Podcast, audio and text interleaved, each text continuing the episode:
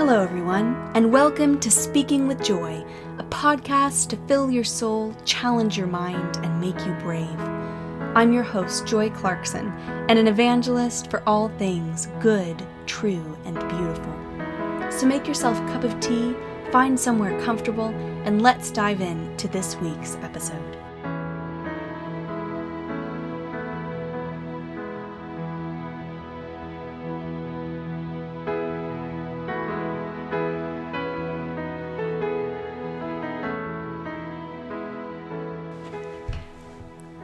A profoundly mediocre pianist. Perhaps this sounds like false modesty, but let me assure you it is very true. I'm pretty good at ear training, so I can pick up almost any pop song and play it with relative ease. And I can slowly but surely plunk my way through some kind of medium level sheet music. I like to think that I'm a good enough pianist to play at one of the local music nights that people often have at pubs here, where everyone joins in and no one has to be too good, and all you have to be able to do is keep up with the rhythm, play the right chords, and follow the general dance that everybody else is embarking in with their many instruments. But if you asked much more of me, if you asked for precision or even perfection, I would have to disappoint. I was thinking about this recently while watching one of my friends who is a classically trained pianist. I watched in awe as his fingers danced away on the keys with a kind of frightening precision. I thought about the hundreds and hundreds of hours he had spent playing scales over and over again, the structure and the discipline that went into making him who he was. As I watched him, I was struck by how free he looked while he played, it was this kind of exultant release of creative energy. And I thought about how blocked I feel when I play, because there's this kind of excellence, this kind of beauty, this kind of release that he has kind of captured in his disciplined fingers that my fumbling fingers cannot access. And I thought about that. I thought about how my desire for freedom was curtailed by my lack of discipline. We live in a world where freedom is probably one of the very highest values, especially in the United States. We think of freedom and justice for all. It's so a part of our values that we wouldn't even stop to question whether or not freedom was good and important. But I've come in my older years to ask what is freedom? What makes us truly free?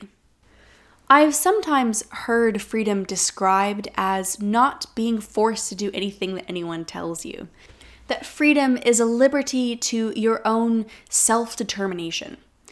We've all got kind of the idea of freedom in the back of our head of the no harm principle, that we let anyone do anything as long as it doesn't harm anyone else. But under this definition, I would think that I would be a more free pianist because I hadn't been subjected to the discipline, the constraints, and the restraints of classical training. But it's my very lack of discipline my very lack of having been subjected to a particular way of doing things, of having someone tell me how to be and what to do, that makes me less free in my expression and in my creative uh, and musical expression. My friend has certainly had more people tell him what to do when it comes to playing piano, and he has certainly limited his own choice and his own expression. But those limitations, it seems like, have actually made him more free than me, who's not been limited, and yet finds myself limited when it comes to my own expression.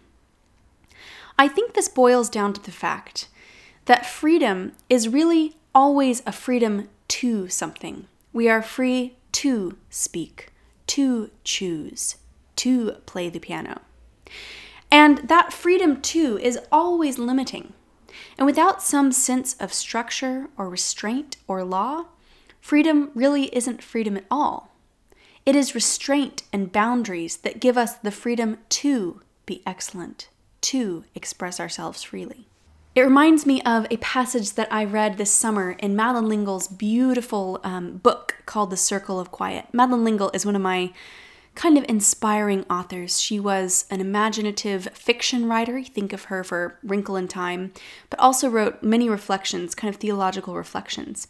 And this particular work was something that she it really it's really a journal it's a journal of her summer and her uh, family's farm where she had her mother her children and her grandchildren all under one roof and she kind of reflects on what it is to be a writer and a mother and to live well in her own difficult times. And in this particular passage, she is reflecting on what it was like to teach a whole bunch of students literature. I believe it was in New York City in the 70s. This is when the book is written. And of course, this is at the height of um, everything kind of going down in America. We had the kind of constant threat of nuclear annihilation. You had flower children, you had protests against the wars. Uh, we had what we call now the sexual revolution, in which everything was being questioned. And, and so she's writing and teaching at that time. And this is what she writes Students talked loudly about wanting to be free, to dance, to make love, to be themselves. So do I. So we left literature and talked about the body and I kept asking questions. What is it in you which gives you this freedom? Finally, one of the young men, with great reluctance, pulled out the word skeleton. It is our bones, our structure, which free us to dance, to make love. Without our structure, we would be an imprisoned, amorphous blob of flesh, incapable of response. The amoeba has a minimum of structure, but I doubt it has much fun. I think that L'Engle is hitting on something profoundly important when it comes to the true nature of freedom, which is that to truly be free, we must be free to choose goodness. And only structure allows us the freedom to choose wisely and freely. This morning in my quiet time, I read Psalm 119, 45, which says, I will walk at liberty, for I seek your precepts. This verse struck me as so fascinating because it's saying that because I seek your precepts or your laws, which ostensibly would be things that would contain, control, or curtail our freedom, because he seeks these laws, he walks at liberty. Structure, restraint, discipline, even law gives us the freedom to live for goodness and not just for anything at all. The restraints and laws of wisdom give us the discipline that caused my friend's fingers to fly across the piano. And I wonder if this isn't also true in other areas of our life. Could we not truly be more free when our character is shaped in a way that gives us structure, restraint, and wisdom?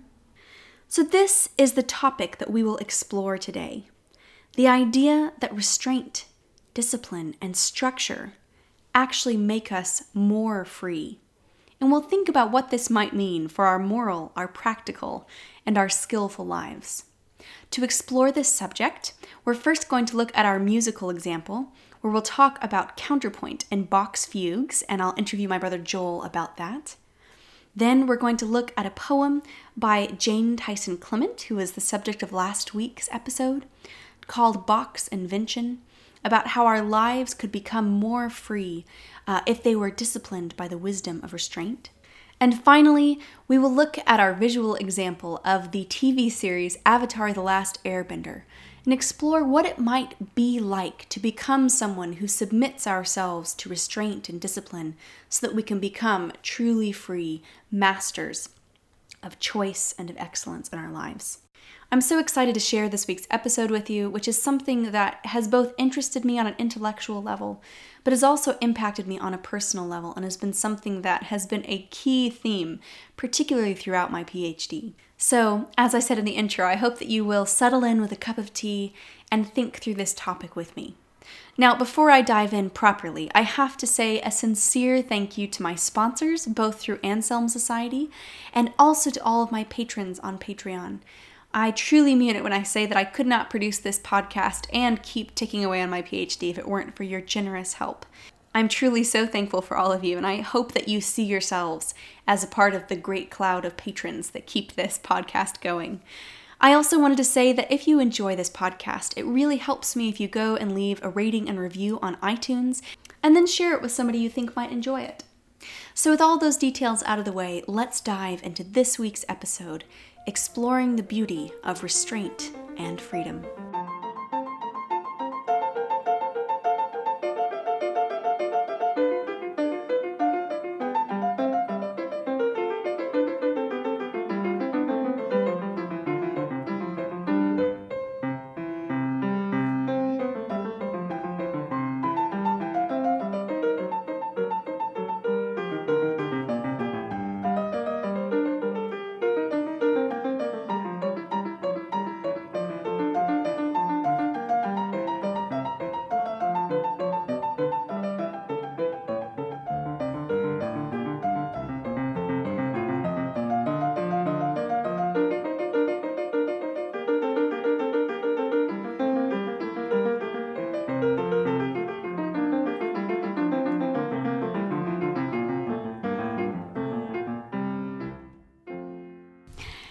Have just been listening to the two part invention number eight in F major by Johann Sebastian Bach, uh, who is, of course, one of the fathers of Western music.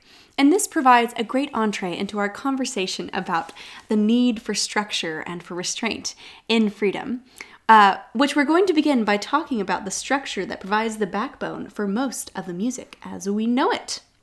Isn't that right, Joel? It is indeed. And to talk about this, I have my excellent brother Joel with me, who I have bribed first with shepherd's pie and shortly thereafter by going to the pub with me to talk with all of you about counterpoint. Mm-hmm. So, Joel, give us, first of all, a basic explanation. What is counterpoint, and how can we kind of hear it in something like this?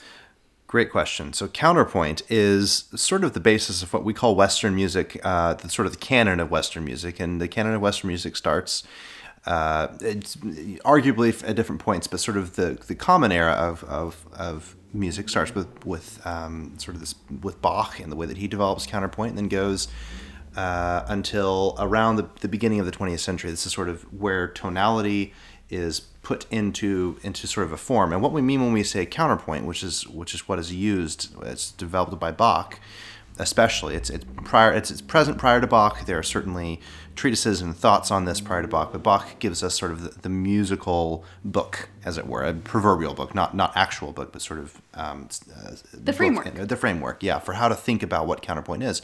And effectively, it's this: uh, a counterpoint is taking two different lines, two different lines in harmony with each other. They are complementary in this sense; they, they are interdependent in terms of their harmonic content, but they are independent in terms of their thematic sort of shape and contour and their their rhythms and the way that that uh, uh, that the sort of the notes align with each other. They do have a certain complementarity to each other, but they function uh, independently um, of the other line. So, like when we're listening to the piece that I played at the very beginning, mm-hmm. you can definitely hear two distinct melodies. That's right. right. He's playing one with one hand and one with the other. That's right. Also, I should have mentioned that this is played by the classical pianist Glenn Gould, who's mm-hmm. long, long ago passed away now. But you can hear in one hand he's playing one melody, and the other hand he's playing another melody, mm-hmm. and they are distinct from one another, and yet they intertwine and overlap in beautiful ways. That's right. And a lot of the way that counterpoint is developed is in the relationship between the harmonies. So, for instance, you can go from one harmony to another harmony in opposite directions mm-hmm. tonally, but you can't in the same direction. However, there's no particular rules necessarily on how you uh, arrange the the notes. So You might have one one uh, melody going in eighth notes, which is a faster rhythm, and one note one melody going in quarter notes, which is a slower rhythm, mm-hmm. and therefore you can sort of play with these rules, and they and you'll sort of get interesting ways that the harmony interacts with with each other. Yes, and if any of you have ever done um, choir, you will of course a be used to this, but also whenever you do things like rounds uh, mm-hmm. in choir. So, mm-hmm. like, what is an example of round? Row, row, row your boat row, gently down the stream. Row your boat gently merrily, down merrily, the stream. Merrily, merrily, etc., etc., etc. So that's an example of we are both doing. I mean, it's the same melody, but independent melodies at the same time. Also, we that's did right. not plan doing that, so no. I hope that we were actually on key. um, okay. But like that, or uh, I don't know. I used to always do Dona Nobis Pacem, in which mm-hmm. the sopranos are going Dona Nobis Pacem Pacem, and the the altos are going Dona nobis pacem. And that's actually a better example of counterpoint because, because they're two depend- independent that's melodies. right. They're yeah. independent melodies that complement each other harmonically. But they're doing separate things. Uh, rhythmically and in terms of contour, yeah. So to me, um, really, counterpoint sounds like a dance because it's two yeah. people doing their own separate thing, but in correspondence to and relationship to each other. That's right. And think about it like uh, sometimes in a dance, you see people do opposite motions with mm-hmm. their feet. They're sort of mirroring each other, but in the opposite direction. Sometimes they're in the same direction. Sometimes one person will sort of, if you think about like, for instance, swing or something, mm-hmm. one person will do something with their hands, and the person will kick with, with their yeah. foot, and they may not do it all at the same time, but it's all complementary. Yeah. It's never outside of the context of the other lines. So, okay, so this is my question. Yeah. When we're talking about this, mm-hmm. I'm hearing, and when you listen to this, you hear a lot of freedom, right? The dance, the sense mm-hmm. of expression. But am I right in saying that counterpoint is tied in pretty fundamental ways to kind of rules or structures harmonically? Yeah, that's absolutely right. Yeah. So, part of the reason that you see it sort of come into being and then you see so many people uh, looking at the music of Bach is that Bach creates um, in through his music, through the music mm-hmm. itself, you can see this sort of working itself out in his music.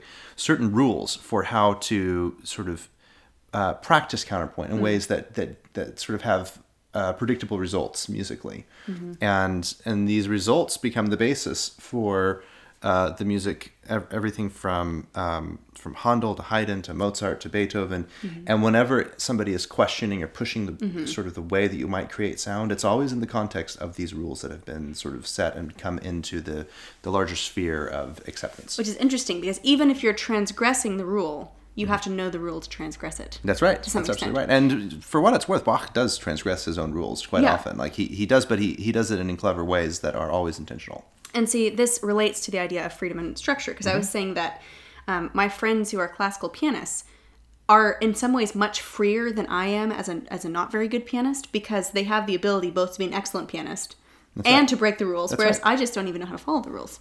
Well, there's a certain truth to that, I- and I remember when uh, when I was working in uh, on my my undergraduate degree at Berklee, and I would Which, go, P.S., this is part of why Joel, part of many reasons why Joel is my musical expert. He did his undergrad in composition. That's right, composition at Berklee College of Music in Boston, major in composition, minor in, con- in film conducting, uh, film and orchestral. And when I would go to piano practice rooms to work on my, uh, just I would take a few labs here and there, and so I did do a little bit of piano performance. But uh, I would go, and I was I was never really a serious performance uh, person because I wasn't majoring in it.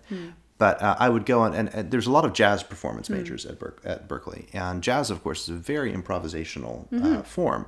But when you would go in, you wouldn't hear them improvising on the piano. You'd hear them going over uh, every single scale, every single arpeggio, every single form of every single chord over and over and over again for hours and hours and hours on end. You and you'd begin to realize that the only reason they would be able to improvise is because when they would improvise, they'd be working within the systematic framework that had been given to them through the muscle memory of doing all these scales. It's sort of the same Yeah. sensibility as, as with counterpoint. Well, and it makes me think of um, if you if you've ever gone to like a, a jazz improv show, um, or even just like a night where Yep. everybody brings in their instruments and does their thing.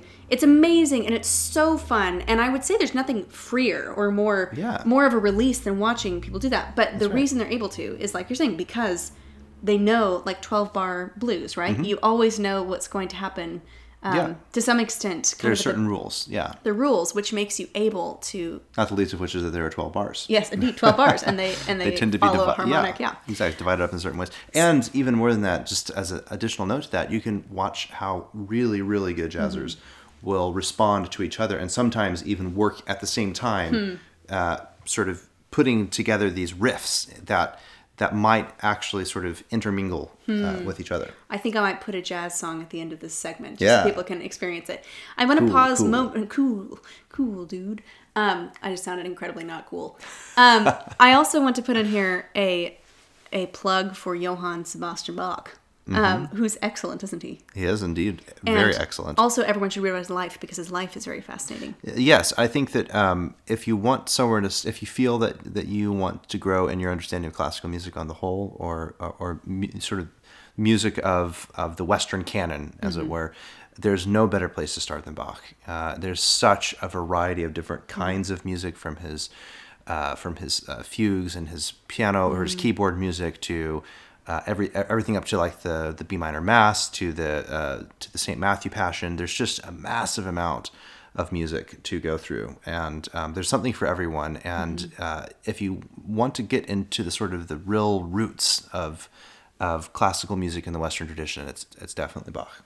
And um, and this leads me to something else, which is that we have talked about two kind of traditions, which we sometimes think of as Mm-hmm. separate, which is jazz and classical. But mm-hmm. of course, they really aren't that separate in some sense, right? no. And but that brings me to another question, which is that in the 20th century, everyone questions everything, right? And we have something called atonalism. Can you explain that to us? Yeah, so th- there's a lot of reasons why atonalism, which is basically the idea that uh, you create music outside of a tonal framework in which there's reference to any other tone or system of tones. So you know how when you listen to music, sometimes there's a note you want it to resolve on, or Yes. or you want the harmony to sound. We want it to be Right. thirds. We want it to be whatever. we call this we in in in tonalism you call this a key. So you might be playing in the key of C, you might be Mm-hmm. playing in the key of F sharp. Atonalism is the decentralization from from not just from key, but from the relationship of different tonalities within a key. So so one of the fundamental bases of tonal music is the idea that you have dominant chords and tonic chords. A tonic is always your, your it's your home key, it's your home chord. And uh, a, a dominant, this is easier to do with the piano in front of me, but a, a dominant uh, chord within within a scale, within the, for instance, the scale of of C major, uh, um, the, the dominant of C major is G. And G, uh, the way that the notes sound want to push toward back to tonic. And isn't it so weird? I love when we talk about music, we talk about they want to or we want them Yeah. to. We feel it intuitively. Yeah, yeah, yeah. There are these intuitions about the it, partly because of the way that certain kinds of dissonances mm-hmm. cause us to, to long for consonance. Yes. Yeah. So atonalism decentralizes that. That's right, It that's takes right. away the compass that gives you kind of the anchor. Well, I think we should say it tries to decentralize. It tries to dece- Yeah. yes. This this becomes a problem. try, Joel? Well, so this becomes a problem very early on. Schoenberg runs into this problem. Schoenberg is uh, Arnold Sch- Schoenberg is is a composer at the turn of the 20th century. He's of this what we call the second Viennese school, Mm-hmm. and he's in the midst of trying to sort of deal. He, he is part of the response to some of the middle class despair of, of sort of this, the end of romanticism at the Hmm. bourgeois beginning. ennui. That's right. That's right. And so part of the response of that in this this second Viennese school is this engagement with atonalism, and it's used uh, to sort of get at get at the the um, the dissonance. Uh, that's really uh, underneath everything. all that there, feeling. there is no resolution. You They have no suffering in their lives, so they need to make it through some. that's um, right. That's right. You can't get from dissonance to to resonance or dissonance Mm-hmm. to consonance. There's there's only dissonance, and so it's kind of an attempt to create sustained dissonance. But the problem is when they try to do this freely, when they try to Mm-hmm. just sort of create free atonal music, they always end up back on uh, accidentally, occasionally creating things that sound like tones, things that sound Hmm. like tonal structures, and this frustrates them because everyone's going to end up saying to them, "Well, you say it's atonal, but it doesn't sound atonal," and there's no systematic way Mm-hmm. to say that that's actually atonal. So what they actually end up having to do is creating a new framework for how to create sound, how to how to produce Hmm. notes in a, in a sort of contrapuntal way. Mm-hmm. They still hang on to this idea of counterpoint. So so what's developed is uh, the 12 tone approach. This is. Arnold Schoenberg. The 12 tone approach gives each note in the chromatic scale. So there's 12 notes in the, in, a, in the chromatic scale. If you were to Mm-hmm. look from C to C on a piano, every note, including the black keys, would be a chromatic, Hmm. uh, be the chromatic scale. You, you give a number to every one of those chromatic notes, and then whether by your own sort of rules or by randomization, you mix all the numbers up, and Hmm. then you create a, an x and a y uh, axis, and then you create a whole table of 144 characters. Oh my gosh. And you use that table to uh, to construct your piece of music. So the thing that I think is wonderful and incredibly ironic about this, and we'll connect Yeah. in my next section where I talk more about how this applies to our own moral choices, for, in- for mm-hmm. instance, mm-hmm. is that in a desire to create something that was free from mm-hmm. the tonal constructs that they'd kind of inherited, mm. they actually created a much more elaborate system, a much more restraining or or kind of I don't know Yeah. extreme system Yeah. than if they had just stuck with tonalism. Well, yeah. Well, I mean, I, I, in some ways, you could say that, that they have very similar features. Yeah. Uh, that they and and there there is some really interesting aspects to to sort of uh, what, what you would call serial music or 12 tone music. Um, and if you were to ask Arnold, Arnold Schoenberg toward the middle or end of his career, after he's become very famous for this, his teaching, he would say, "No, no, no, don't don't study me. Study Bach. Study study Mozart. Study the, the the composers who created tonal hmm. counterpoint to begin with, because he understands that that there is that he is still somewhat in in the lineage. He's still in this sort of unbroken stream, even though hmm. he has broken this the, the way that tonalism is created. He's still working within the tradition, even as Bach is working within the tradition. Bach is working with nearly a millennia, or or uh, the better part of a millennia, you know, 7 hmm. six or seven hundred years at least, of the development of polyphony in church Yeah. music and of Palestrina, who already prior to him has has uh, enacted a lot of uh, a lot of these contrapuntal rules um, through his music and through church music and that sort of thing. So, So what you're saying is that the freedom that Schoenberg shows in his new kind Mm-hmm. of music was largely or almost wholly dependent on his knowledge of the rules that he then chose to, bro- to break. Yeah, yeah. I would say that there, there's that's that's not an unfair thing to say, and I mean there's certainly a, more of a randomization to the way that that um, that serial music works, but you you could manipulate it in so many different ways to even sound like tonal music. That's so fascinating. Well, Joel, thank you for coming on and explaining counterpoint. I'm now going to take a break, everyone, where I play for you some improv jazz while I take Joel off to get his pint at the pub. Thanks for being on, Joel. Absolutely, pleasure.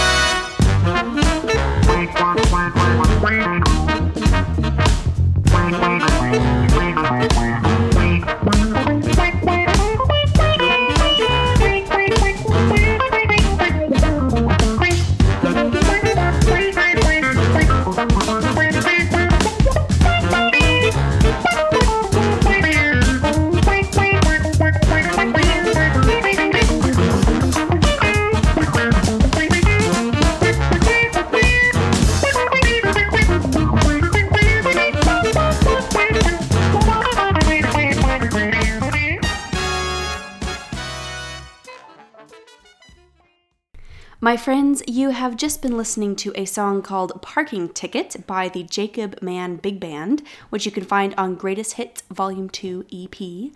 And this is a perfect example of improv jazz. Pretty much all you heard with the bass um, was improv. And you can see how easy it is to build off of and riff and play with um, with jazz and make new and beautiful things because of that underlying structure. So I hope you've enjoyed your little jazz interlude, which we have given to us by courtesy of my friend Logan Williams, who is my expert on all things jazz. I have taken Joel to his pub, gotten his pint, and now I am seated back home with a cup of mint tea, thinking all the more about freedom and restraint.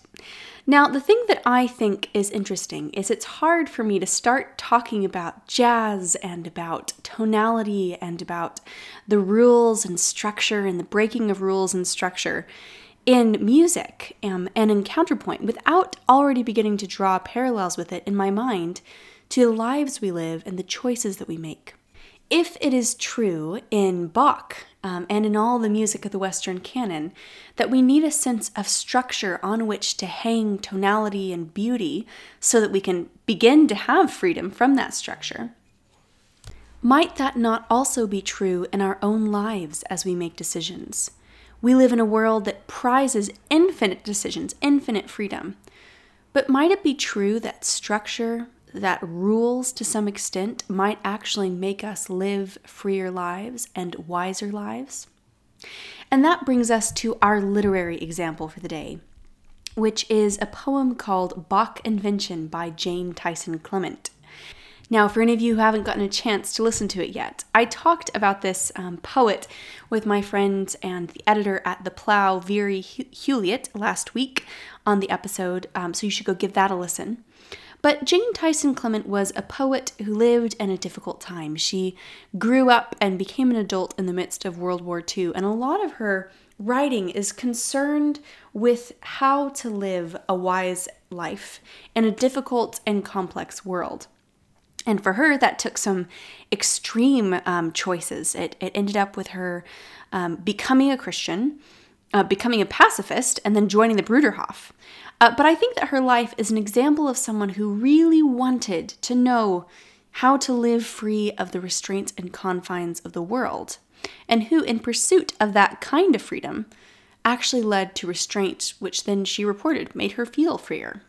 And that is kind of the theme of this poem, which I'm going to read to you. And I think it's beautiful that she ties this in with the Bach Invention. So before I unpack this poem, I'm going to read it to you. This is called The Bach Invention by Jane Tyson Clement. If I could live as finished as this phrase, no note too strong, each cadence purposed, clear, the logic of the changing harmony building and breaking to a major chord, strangely at home within a minor web of music. If I could define my end from the beginning measures trace my course. I might be old and prudent, shown by laws how to devise a pattern for my days, and still be free, unhampered yet refined. He sat before the keys and turned the notes into fabric of design and peace. Here are the notes, the keys, my fingers free to run them through their course, and here my mind seeing his wisdom work within the chords, finding his knowledge in the finished line. I would be wise if such restraint were mine. So I love this poem because, in many ways, she's describing the experience that I had of watching a classical pianist. Except for that, in this case, it is her sitting at the piano playing a piece by Bach. She's playing one of the inventions, which are the very heart of the contrapuntal, as, as Joel would call it, the two melodies playing together. And as she's playing, she feels like she's having this kind of moment of communion with Bach.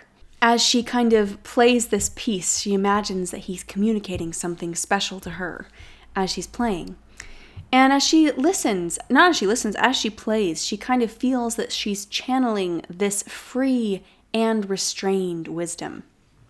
I love kind of seeing the way that she throws these two kind of kind of worlds of words together. One world of words kind of having to do with discipline and the other having to do with freedom. So she uses words like restraint and discipline with words like purposed, logic, define, trace, prudent, law, and pattern. All of these have this connotation of of something being limited, confined, restrained, that sense of a limiting of freedom. But this leads to the other words and images she uses, where she talks about being unhampered and free.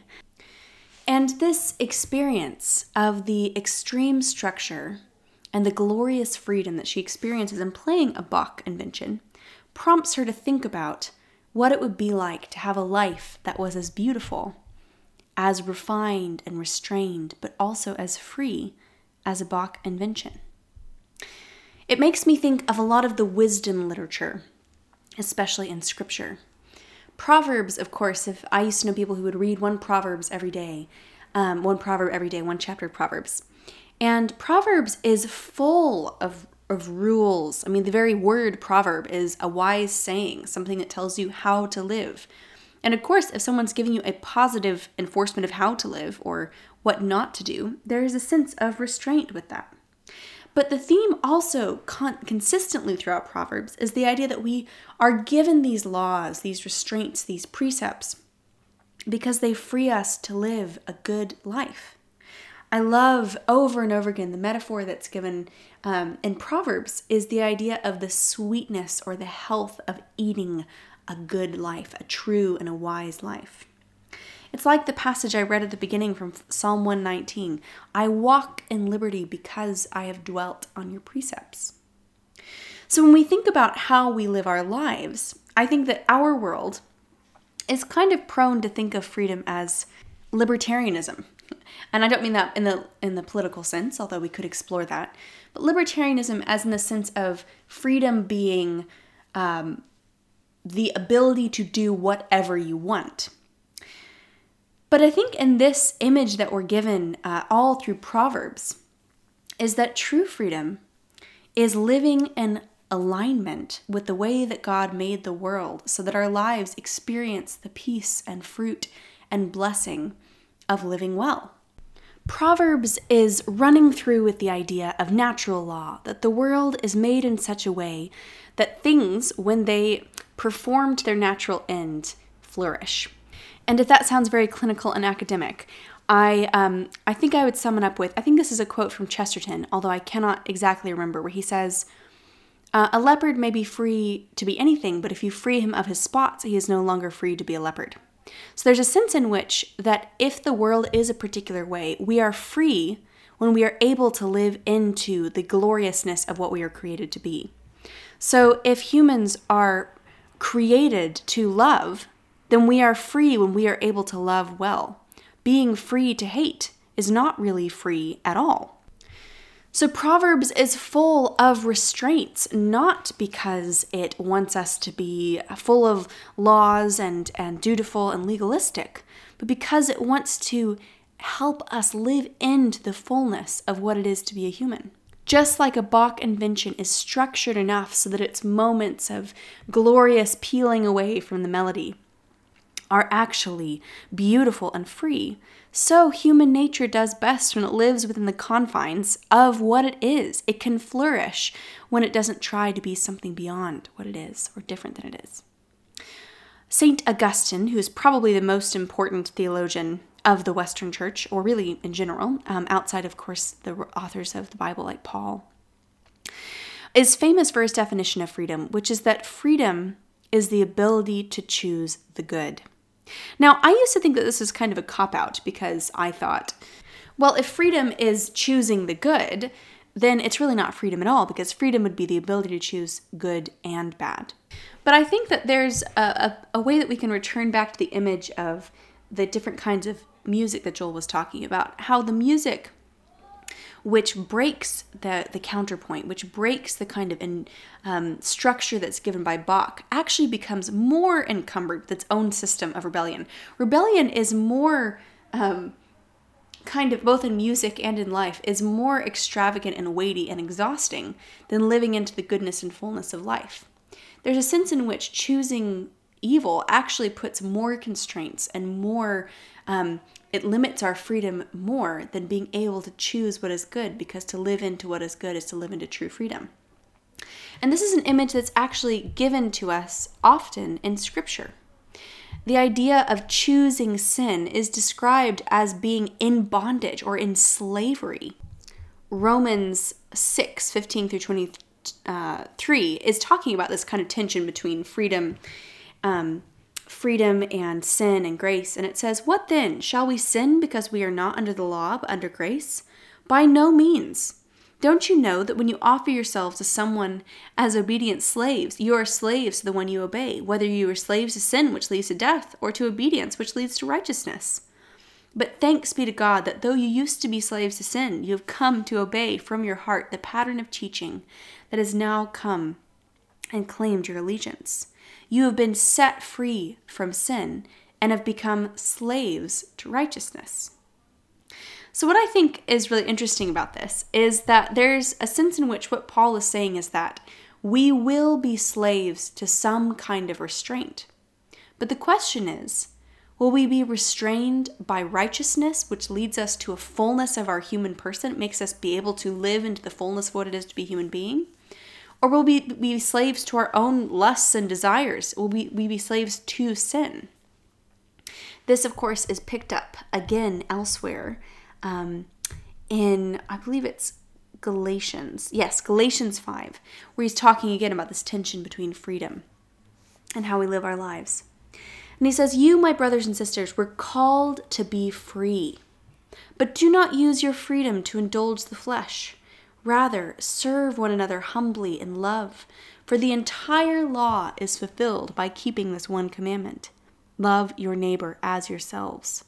I chose this passage because I think it beautifully illustrates a Christian idea of freedom. A Christian idea of true freedom can never be one that is simply libertarian, that is simply about giving people the right to choose whatever they want to choose because Christian freedom is always limited by something. It is always limited by love. That's what's happening in Galatians as he says, You are free to live any way that you can. Let the thing that limits you be love, which dictates how you relate to others. And that limitation really is not a curtailment of your freedom. It doesn't make you less. It actually enables you to be more and to live into that in a freer and more beautiful way. And he ends this passage with this really kind of shocking statement where he says, um, If you eat and devour each other, watch out or you will be destroyed. And I think it, it seems like a kind of shocking thing to end this passage with, or this particular section with.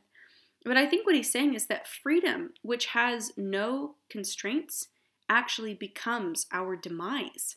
It becomes the thing that ultimately enslaves and consumes us. If freedom is not limited by love and guided by the Spirit, then we won't truly be able to live free lives in that sense. We will end our own freedom, we will destroy ourselves.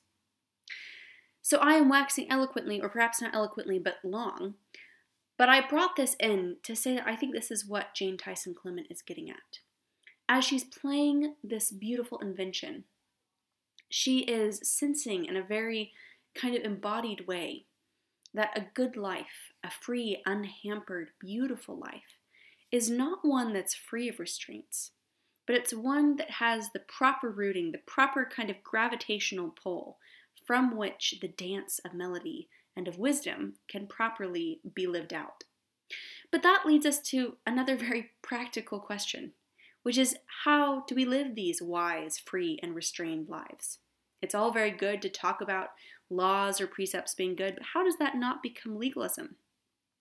And it's all very good to talk about freedom and being limited by love, but what does that look like on a more practical level? And that brings us to our final example, which is Avatar The Last Airbender. So, I have to say that something I enjoy about this podcast is that I get to share with you both the high art of Johann Sebastian Bach and the unknown art, not unknown, but not as well known art of Jane Tyson Clement. And then I get to share with you the fun art of a Nickelodeon cartoon which is Avatar The Last Airbender. Now, oddly enough, I discovered this last year. Joel kept on telling me that it was great, and I remember in my childhood, we didn't really have TV through most of my childhood, but there was a period in which we kind of did, and I remember Nathan really enjoying it. But it was a show that ran, I think, for three seasons on Nickelodeon and um, I'd never I'd never watched all the way through and Joel was like you will love it. And he showed me a couple of episodes and I got hooked. And last year in one of my really intense periods of writing during my PhD I would watch an episode or two like at lunch or um, just as a little break. And I don't mean two. Two would have been a bit excessive for a break but I would watch one episode which was like 20 minutes.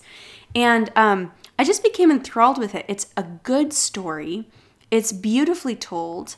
It's really compelling uh, it makes tons of references to classical art and its illustrations. And I just was won over to this children's show. Um, so I really enjoyed it and I just find it so fascinating. So I thought how fun it is to actually to share this with you. And it does tie in with this idea of restraint and freedom and what it looks like to become a truly free person. But first, let me get you the background of the show. So the show is based around the, the premise of Avatar The Last Airbender of Aang. So, in the premise of the show, there are these four nations the water, air, fire, and earth nations. And they're, of course, all based off the four elements. And within all of these nations, there are people called benders who have the ability, who have like a special ability, a special power to manipulate their um, corresponding elements. So, in the Earth Kingdom, there are earthbenders who can bend rocks, and they're all kind of like warriors with rocks, or they can raise earth out of the ground and shoot it at people. Um, or uh, the waterbenders are people who can who can bend or use water, manipulate it. They can also heal with water. So it's kind of a you know a fantastical mythical idea um, where there's these four different nations um, who all who not all of them have the power to waterbend, but like particular people have this power, and they're kind of the protectors and sometimes the warriors of their various things. But of course, because they're humans, everyone um, there's these tensions and battles between the various nations, and particularly the Fire Nation um, is always wanting to take over everyone. As kind of a mediator to this competition between the four nations, there is this character who reincarnates, although he's a different he slash she is a different person in every generation. So it's not just like a reincarnation; it's like a almost like a lineage, like a monarchy.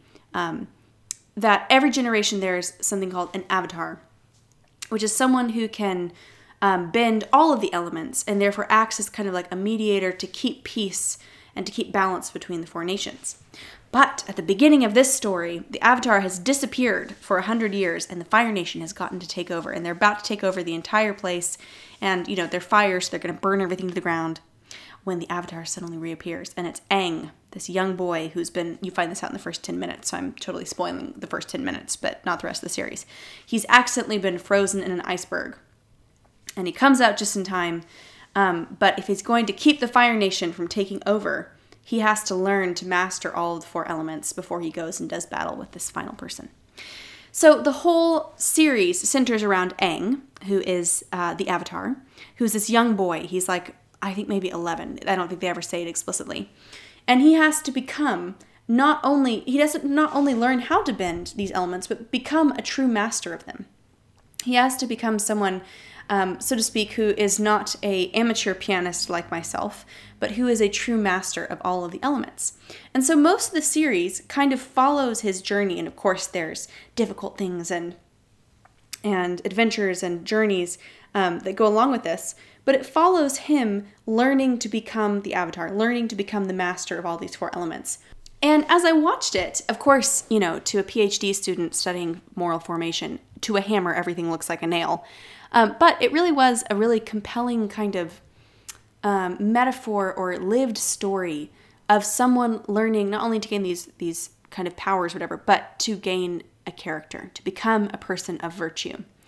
Um, and to me, there's kind of three things that stand out continually in Aang's story about what it looks like to become a person who is both free and restrained, who lives into freedom because they have learned the constraints of their own nature and their own capacities.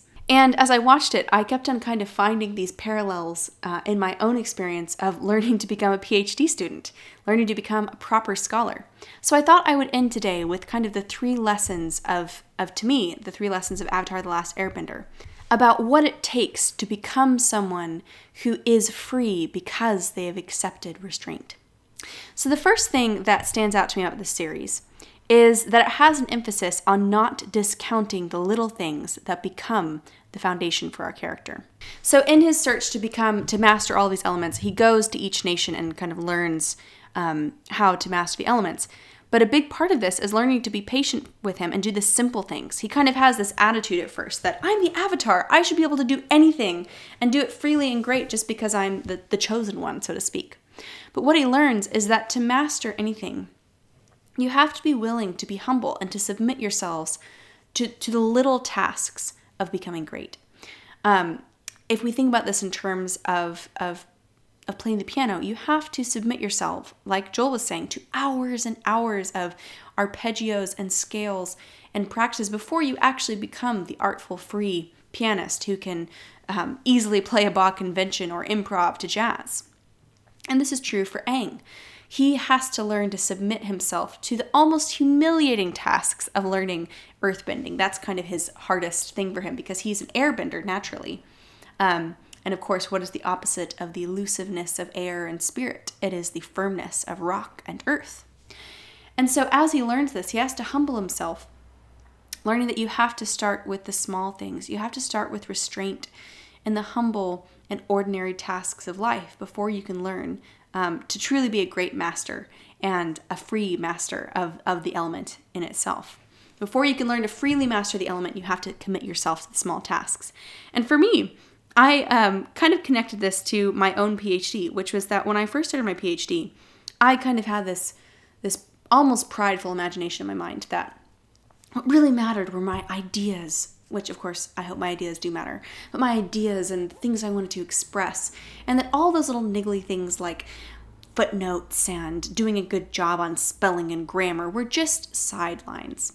But the thing that I've actually learned, my advisor has been really wonderful about helping me with this, is that actually attention to the small details, um, restraint and order and discipline and those things actually become the foundation of being the kind of person who is a careful thinker. So, if I'm not careful with footnotes, if I'm not careful with grammar, if I'm not careful to learn the skills of this overall trade, how can I trust myself to be a master of these big ideas? It makes me think of Aristotle talks about habitus, which is virtue.